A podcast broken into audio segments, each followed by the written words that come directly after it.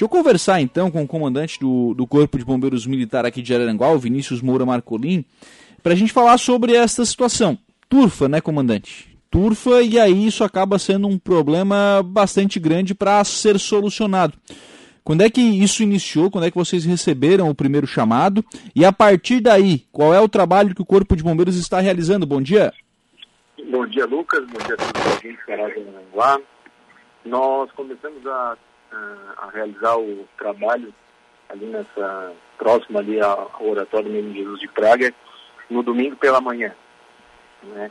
Uh, realizamos aí uh, um combate direto, né? No, no que era uh, incêndio superficial. Após isso, houve o, o acesso do fogo ao subsolo, né? Aí causando aí um pouco mais de trabalho e um pouco mais de tato aí das guarnições para conseguir conter o incêndio, né? De fato, é, apagá-lo é um tanto quanto complexo, né? Porque a gente, ali naquela localidade, a gente tem tufas aí de um metro, um metro e meio abaixo do solo, e eles possuem, de fato, uma proteção ali pela, pela terra, né? Uhum.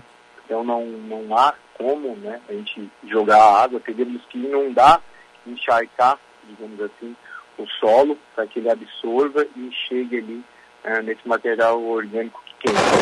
Então, nós realizamos aí algumas varreduras no local, é, verificamos que não há, de fato, risco a nenhuma propriedade, né? Então, realizamos algumas contenções ali e estamos monitorando uh, esse incêndio. Bom, mas o senhor traz aí uma informação nova de que esse incêndio ele começou superficial, ou seja, foi um incêndio em vegetação. Obviamente que depois vocês vão analisar se alguém jogou alguma coisa, se alguém botou fogo em algum material, e depois ele passou a ser um incêndio em turfa. Sim. É, normalmente, quando nós trabalhamos com incêndio florestal, nós classificamos eles em três é, tipos, né? Incêndio em copa, que é quando a árvore toda ela pega fogo, né? É um uhum. incêndio bem mais complexo, as temperaturas passam de mil graus Celsius ali. Temos o incêndio superficial, que é aquela pequena vegetação ali que queima acima do solo, e o incêndio subterrâneo. É, de fato, para o incêndio subterrâneo começar, ele muito provavelmente é, se desenvolveu através de um incêndio né, é, superficial, ali, de um pequeno foco, que em algum momento, por mais que a gente é, fale que a turfa ela está ali a um metro, um metro e meio é, do solo, ela não é homogênea, né? A gente sabe uhum. que tem alguns locais que ela sobe, outros locais que ela desce. Em algum momento esse fogo em cima do solo tocou né, na turfa e aí começa a se alastrar dentro do subsolo.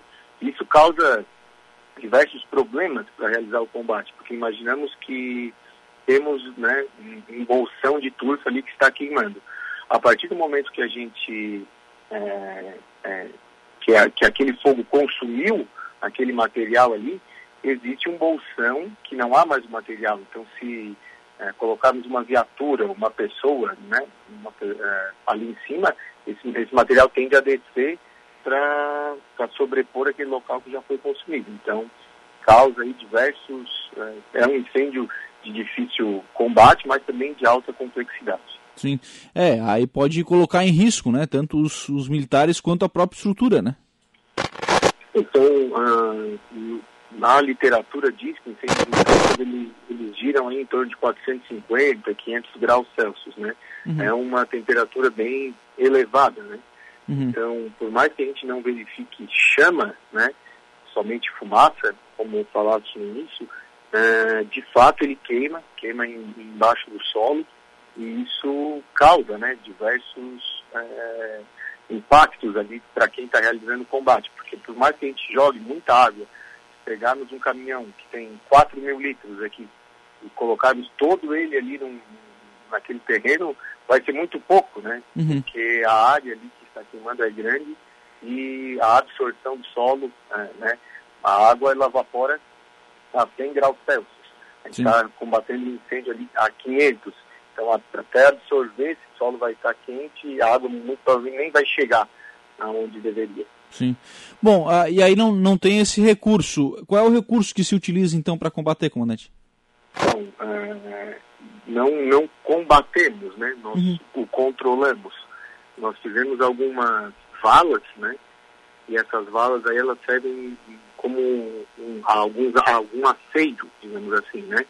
E a partir do momento que uh, o fogo chega nesse local, nós já retiramos o material combustível.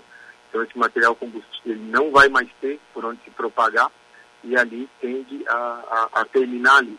Uhum. Né? Então nós estamos fazendo esse acompanhamento de perto.